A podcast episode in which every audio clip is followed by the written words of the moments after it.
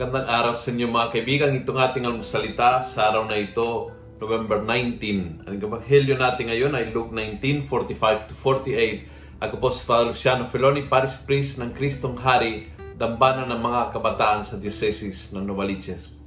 Sabi ng Ebanghelyo, the chief priests and teachers of the law wanted to kill him and the elders of the Jew as well, but they were unable to do anything, for all the people were listening to him and hanging on to his words. If you are listening to Jesus, protektado ka.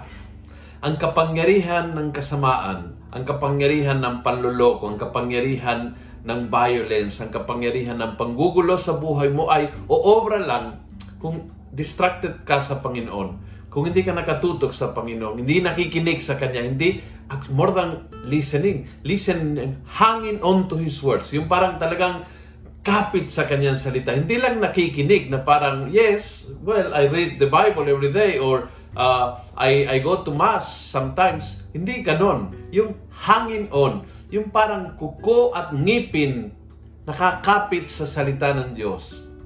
Ang Diyos ang naging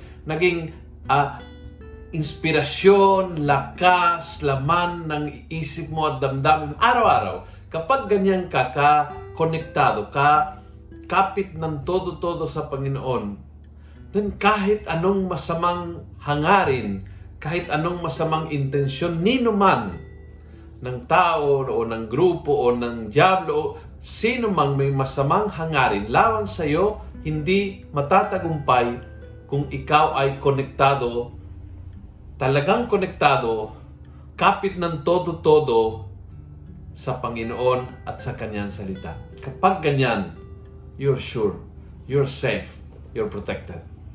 Kung nagustuhan mo ang video nito, please pass it on. Huwag makalimutan, share.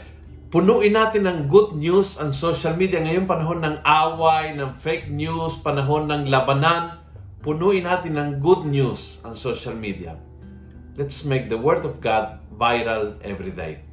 God bless.